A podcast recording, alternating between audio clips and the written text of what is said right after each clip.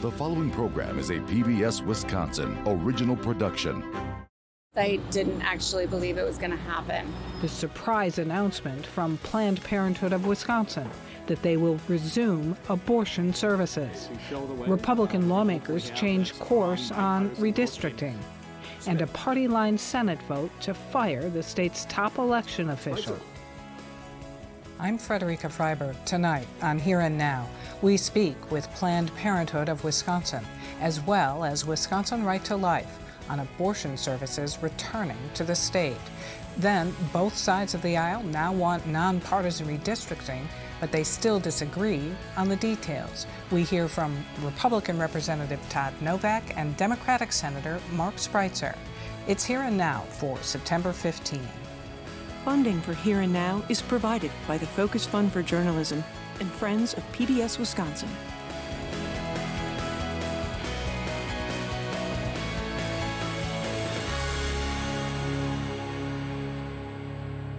Planned Parenthood of Wisconsin delivered a bombshell this week announcing they will resume abortion services after the U.S. Supreme Court upended the constitutional right to an abortion just over a year ago.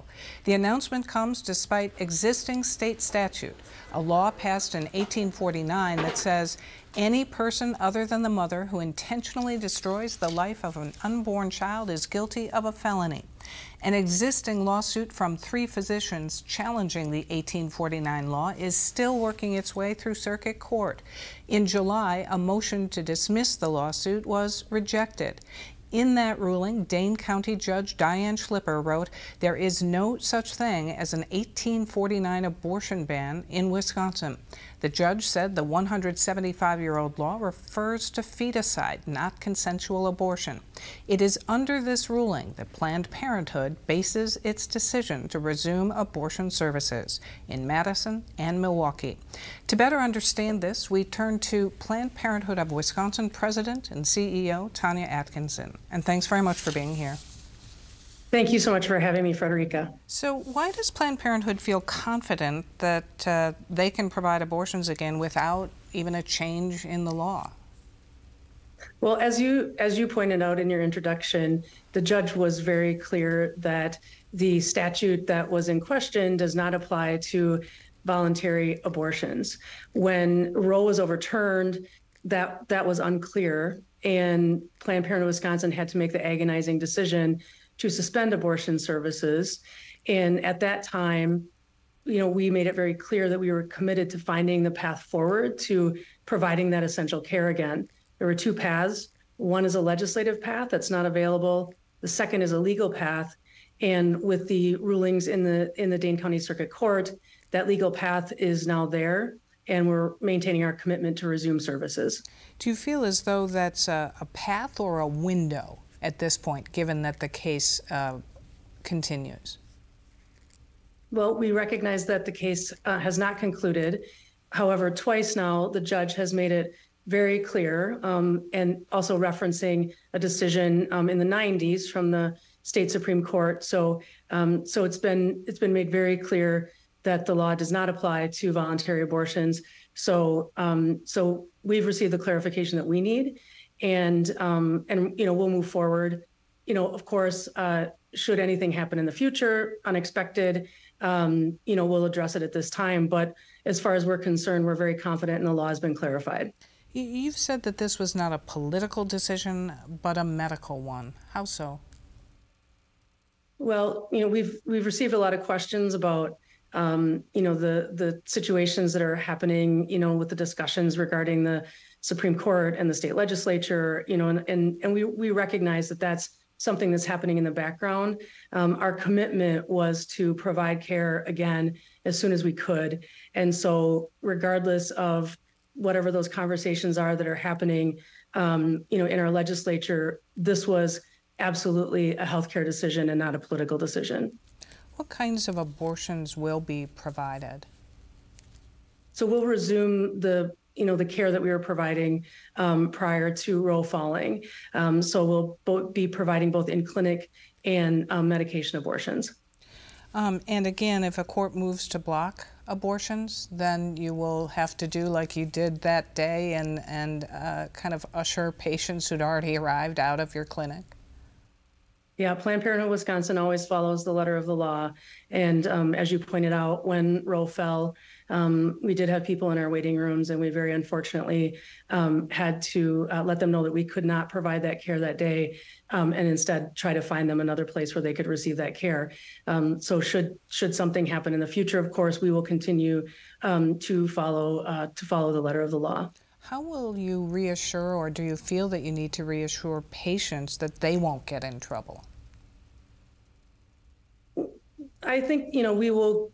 You know, we haven't received that question a lot, um, uh, and certainly we, you know, you know, have a lot of education services, um, both in our health centers and in the community. So we'll continue to to lift that up, um, and and it's it's not a question that we've received, um, uh, you know, since you know since the announcement. Um, and it's always something that we're committed to is ongoing patient education. So yesterday, your clinic started scheduling appointments for Monday. Have you gotten a lot of calls? We have. We have received a lot of calls and we have appointments um, set up in both uh, Madison and Milwaukee. So, when your clinics ceased abortions uh, last year, did you imagine this is how services would resume? We we we knew that there was um, that the legislative path forward was um, was a narrow path, uh, if it was there. And so um, we recognized that the legal path forward um, was, you know, something we really needed to attend to. So I think that, you know, how, you know, exactly, you know, the words and the trajectory and, you know, we obviously didn't know that the attorney general was going to file a lawsuit and we didn't know what the Dane County Circuit Court was going to say. So so we didn't have a crystal ball on um, on those specific actions. Um, we we did understand that our best course forward was a legal a legal one. All right, uh, we leave it there. Tanya Atkinson of Planned Parenthood of Wisconsin, thanks very much. Thank you so much. Anti abortion advocates who were celebrating this time last year call the news devastating. We turn now to Gracie Skogman, Legislative Director for Wisconsin Right to Life. And thanks very much for being here. Thanks for having me. Describe why you call this devastating. You know, we have seen and met many of these children firsthand who are here today because Roe was overturned and this law was in effect in our state here in Wisconsin. So we can't help but think of these mothers and their children and how this will impact them. This was a really powerful time in our state to show that we value all preborn life. And now uh, it's very, very different, will be very different on Monday in Wisconsin. How surprised were you by this announcement by Planned Parenthood?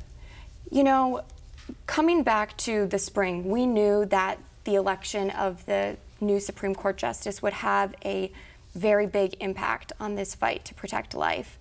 But I think we're still surprised to see this preemptive decision by Planned Parenthood since this matter is still to be decided by the courts. Um, so that was surprising to us, but at the same time, we knew that this battle was going to ramp up after the results of the election. Does Wisconsin Right to Life plan to file any kind of legal challenge against Planned Parenthood now at this point? We are currently looking at all options, whether that be legal, legislative, um, to see what options we have to fight back against this. But I think our most powerful tool is the pregnancy resource centers here in the state, ensuring that they are fully funded and able to provide services to women. So, given the shifting public opinion um, to support abortion, are, are there any situations that Wisconsin Right to Life would support legal abortions? So, we have always been in favor of having protections when there's a medical emergency. We think that's very important, and that's been consistent through our history at Wisconsin Right to Life and remains our position today. So, our recent reporting quoted doctors who said abortion is health care and should be the decision of the patient. What do you say to patients who fear that their fetus will suffer or their health and life are at risk without an abortion?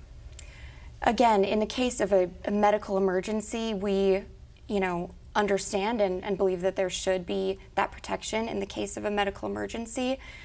But when we think about healthcare, ultimately the goal is always to protect life. And we are talking about protecting the most vulnerable life in our society and that is these unborn children. So you spoke to this uh, a moment ago, but what do your attorneys say about whether the Dane County judge's order that said there is no such thing as an abortion ban in Wisconsin represents an actual window of legality for the resumption of abortion procedures in this state? We certainly believe that the issue has yet to be decided by the courts. I know that it's expected that this will come before the state Supreme Court, and again, we are surprised by Planned Parenthood taking this action. We think that it is um, early to resume services when the issue is, is yet to be decided. So, is Wisconsin Right to Life calling on Justice Protasiewicz to recuse from the underlying lawsuit over the 1849 abortion statute? We certainly did see throughout her time on the campaign trail that she made her issue uh, her opinion on this issue very clear, and that is certainly concerning uh, for any sitting justice on the state Supreme Court. Are you asking for her to step aside from that case? Uh, we're not commenting on that specifically, but certainly have concerns about how she made her opinion so clear while she was running for that office. Given that um, Planned Parenthood will um, start offering abortion services on Monday, and they have already been scheduling those appointments um, and have been taking a lot of calls um, from people seeking that service, um, what will that mean for the pregnancy resource centers uh, that, in some cases, are really right next door to Planned Parenthood uh, clinics? Uh, how will that change what those resource centers do now? The resource centers through the past year in a post Roe Wisconsin have truly stepped up. They're seeing, in many cases, double the clients. And it's so powerful to see the relationships of trust that they build with these women. Um, these women are not only receiving life affirming care, but in many cases, they are receiving safe and secure housing. They are receiving other options for comprehensive health care. So I think that once a center has built that relationship with a woman, she's much more likely to come back if she's in need of support and tell her community about those services. So I think that we will continue to see these pregnancy resource centers see an increase in clients. All right. Gracie Skogman, thanks very much. Thank you. At the Capitol this week, Senate Republicans voted to fire Wisconsin Elections Commission Administrator Meagan Wolfe. Democrats contend the law says Wolfe doesn't need Senate confirmation to continue in her role, and the vote shouldn't have happened in the first place because the bipartisan Wisconsin Elections Commission didn't have a majority of members send it to the Senate. Shortly after the vote took place, Wolfe, who was unanimously confirmed by the Senate in 2019, made a statement, and Democratic State Attorney General Josh Kaul announced a lawsuit. During my 12 years working as a nonpartisan election official, I've learned that when politicians on either side of the aisle are upset with me, it's usually because I will not bend to political pressure. The Senate's vote today to remove me is not a referendum on the job I do, but rather a reaction to not achieving the political outcome they desire. We have asked the court to issue a declaratory judgment uh, and an injunction making clear that Meagan Wolfe remains the administrator of the Wisconsin Election Commission. The Senate would not have authority to act uh, unless WEC had a majority vote in favor of an appointment. Uh, so the story today is not what the Senate purports to have happened. The story is that the state Senate has blatantly ignored Wisconsin law in order to put its stamp of approval on baseless attacks on elections in Wisconsin. In more bombshell news, the state assembly Thursday approved an Iowa style redistricting bill. The quickly fashioned about face from majority Republican leaders who have long opposed nonpartisan mapmaking comes as the Wisconsin Democratic Party announced a $4 million ad campaign to pressure Republicans to back down from talk of impeaching liberal Justice Janet Protasiewicz if she doesn't step aside from two lawsuits over the current maps. Under the bill, the maps would be drawn by the Legislative Reference Bureau, nonpartisan staff who work for the legislature. Legislators would then vote up or down on the plan, and if passed, it would then go to the governor for final approval.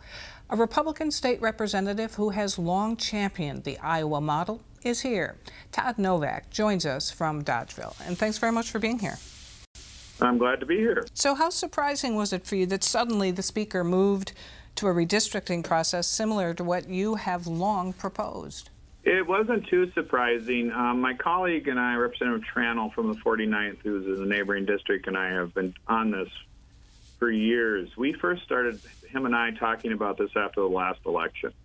It's like, you know, after going through the last court case, um, even before the election, and we started pushing it, and we actually met with the speaker before April, and he said, you know, you might be right. Talk to your colleagues, see if you can talk to some Democrats and we need to really probably take a look at this. Now, this is before April, so we we we were been working on it, and you know, it. it I will say it was um, talking to some of my colleagues that have been opposed to this and into it, and why we need to do it was not the easiest task, but they listened, and then finally we got to a point.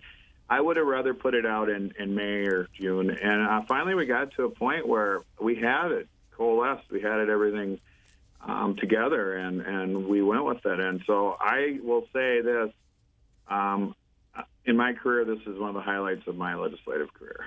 Does it matter to you that the about face on the issue uh, comes in the midst of redistricting lawsuits and talks of impeachment of Justice Protasiewicz and this Democratic ad blitz uh, uh, against that, and that it came so quickly like that? I mean, from me looking on the inside, talking to my Democrat colleagues over the summer in our working group, um, I, I know the optics look bad, but I mean, I'm usually considered one of a pretty trustworthy guy in the legislature by both parties, and and in my words, gold. And I, we didn't just throw this out in two three days. I know the optics may look bad, but I've been working hard. We've been working four or five of us very hard on this for months. Um, and as far as the impeachment issue, we have not even talked about impeachment as a caucus. I am one of the people that are being targeted um, by this all this money, the Democrat money, um, and you know I, I I really don't care about it. I don't tie the two together. I know the media maybe and the Democrats do, but I, in my mind, that's not why I did this. I have look at my record. I've been doing it for ten years. What about the lawsuits? I mean, did that turn the tide not, here? I, I have no. I'm not. That's not anything to do with me. I don't even. You know. That's. I, I, I'm so used to. You know. You look back. We've been in the courts for two years on redistricting. Two, three years. This all start. I mean, it's. This is kind of what got my colleagues there. It's like the court could essentially flip in two years, and then we could be back doing this. I don't think anybody wants to do maps every two years. And now we got a system in place where it's it's out of our hands. How do you respond to uh, Democratic critics of the bill, including the governor, who calls it bogus? The same governor that stood in the assembly chamber podium um, demanding we do this in a State of the State or budget ad- address, put this in his budget, I believe, the same exact plan, um, and now is saying it's bogus. I think yesterday was very telling to me um, we have all the Democrat caucus on record, various statements supporting this exact same thing, and now they were just yesterday just totally flipped. And oh no, and I will not say all of them. Secretly, behind the scenes, some said, "I we really want this, but our leadership won't let I want to get this question in. Uh, what about the issue that earlier proposals for nonpartisan map making would require approval of at least three quarters of all members elected in each house, whereas this proposal does not require that? No, we changed that to bipartisan and um, it has to be a bipartisan vote. That was one of the Then we put six amendments on last night that, with the request of some of our Democrat colleagues. It's changed to bipartisan, and the reason is um, simply 75 percent. You could have 10 Democrats, let's say, and 10 Republicans that say selfishly say, "I don't like what you did to my district. I'm not voting for it." And that 75 percent threshold isn't just getting another other side on board. It's getting, you know, it's, it's it would just be almost impossible to get in certain situations. I don't ever want that to happen. It doesn't happen in Iowa. It, you know, it's not in the Iowa model. Um, so, um, only changes to this bill from Iowa is what um, the Legislative Reference Bureau said we had to change to match our Constitution. All right. Uh, Representative Novak, we need to leave it there. Uh, thanks very much for your time. Thank you. I'm glad to talk to you. Have a good day. On the other side of the aisle, Democratic Senator Mark Spreitzer calls it disingenuous for Republicans to propose the plan after years of fighting nonpartisan redistricting. He joins us from Beloit. Senator, thanks very much for being here. Thank you for having me. So, is it not disingenuous for Democrats to now oppose this after calling for nonpartisan redistricting over the years yourselves? No, we still support nonpartisan redistricting. Uh, in fact, nonpartisan redistricting was the very first bill that I authored as a state representative in 2015, and I still support it. But there are some critical differences between what I've supported and the bill that Robin Vos is proposing. And also, the bill we've supported was never intended to fix an underlying Republican gerrymander. It was intended for the every decade redraw of maps after the census. And the bill that's in front of us right now doesn't do anything to actually guarantee that we get rid of the Republican gerrymander that we're currently stuck with. Because if there were to be a stalemate in drawing new maps, we would just default to the map we have right now after the census, you'd go to court because you have to redraw the maps. Right now, uh, we have a gerrymander that we need to make sure we get rid of, and this bill doesn't do that. So, would you be at all in favor of any bill that would be coming out of the Assembly uh, right now um, that dealt with some of these issues as, as this bill does? Uh, I don't think this is a serious effort by Republicans. I don't think Robin Vos woke up Tuesday morning and decided that after more than a decade, he suddenly supports getting rid of gerrymandering. I think this is a ploy to try to keep his current gerrymander. But if we were looking at something serious, it would have to start by making sure that the current map cannot be used in any future elections that the odd numbered senators like myself would have to run on the new map in 2024 and not wait till 2026 and you'd have to have some sort of guarantee that you actually have a like a three-fourths supermajority that would be enacting any maps that deviate from what LRB proposes on those first two attempts. Uh, and the simply requiring bipartisanship, that could just be one legislator who either decides to switch parties or one Democrat who decides to defect because they want a safe district. That's not what voters want. Voters don't want uh, individual legislators drawing districts and voting for maps that will benefit them. They want fair maps that are nonpartisan and that aren't drawn by politicians. And this bill doesn't give us that. Do you think Democrats could get to yes if, for example, that provision of the three quarters approval of members um, would be required to pass them? You'd need the three quarters, but as I said, you'd also need a guarantee that the current map be thrown out and that the entire Senate have to run next year. And I don't think that's something Republicans are going to be willing to do because I think they just want to keep their gerrymandered maps. So then, possibly a rhetorical question how likely is it that the governor would sign this? I don't think the governor will sign this. I don't think Democrats are going to support this because I don't think this is real. I think this is an attempt to distract from Robin Vos's impeachment threats against Janet Protasiewicz, uh, which essentially amount to extortion because he's trying to influence her action in a case that he's actually a party to through the legislature. And I also think that it's an attempt to delay the lawsuit that is actually seeking to throw out the current gerrymander, get fair maps in place for next year, and set a standard constitutionally against partisan gerrymandering. So I hope that lawsuit proceeds as quickly as possible. Anything that tries to distract from that or delay it is a mistake and is not going to lead to fair maps. So, Speaker Vos says that he remains convinced that the reason Republicans win elections is not because of the district maps, but because he says they have a better message, better candidates, and a better organization. Uh, what's your response to that? That's simply not true. Uh, when you look at uh, where Governor Evers uh, won districts, where Tammy Baldwin has won districts, uh, where uh, Janet Protasiewicz has won districts, uh, you know, even in landslides uh, like Tammy Baldwin has won, uh, that would have barely gotten to a majority uh, of legislative seats. And Tony Evers won about the same number of districts as Democrats did while winning statewide. So there's a clear disconnect between the legislative district map and how Democrats perform in statewide elections. The fact that we've been winning most of the statewide elections for years now means that our ideas are popular, and it's the legislative district maps that are keeping us from getting anywhere near a majority in the state legislature. What do you make of reports that Speaker Vos is seeking consult from former justices on what it kind of takes to impeach a justice?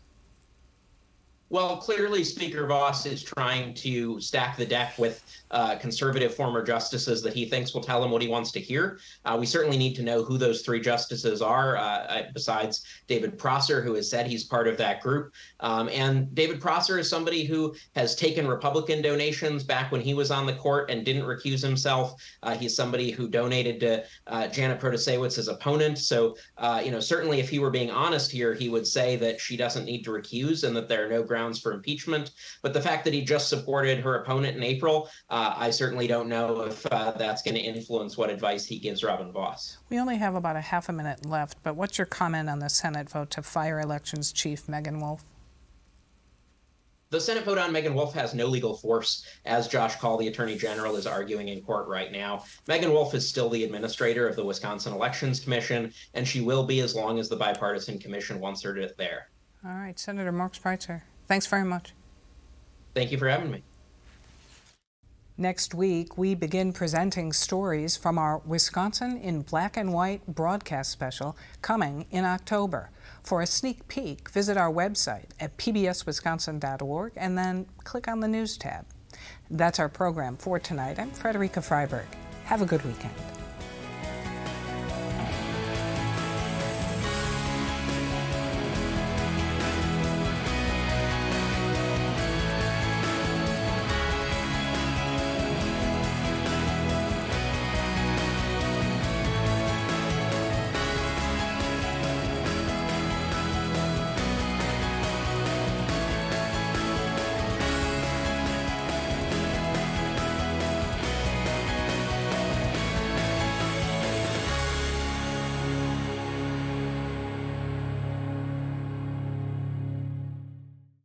Funding for Here and Now is provided by the Focus Fund for Journalism and Friends of PBS Wisconsin.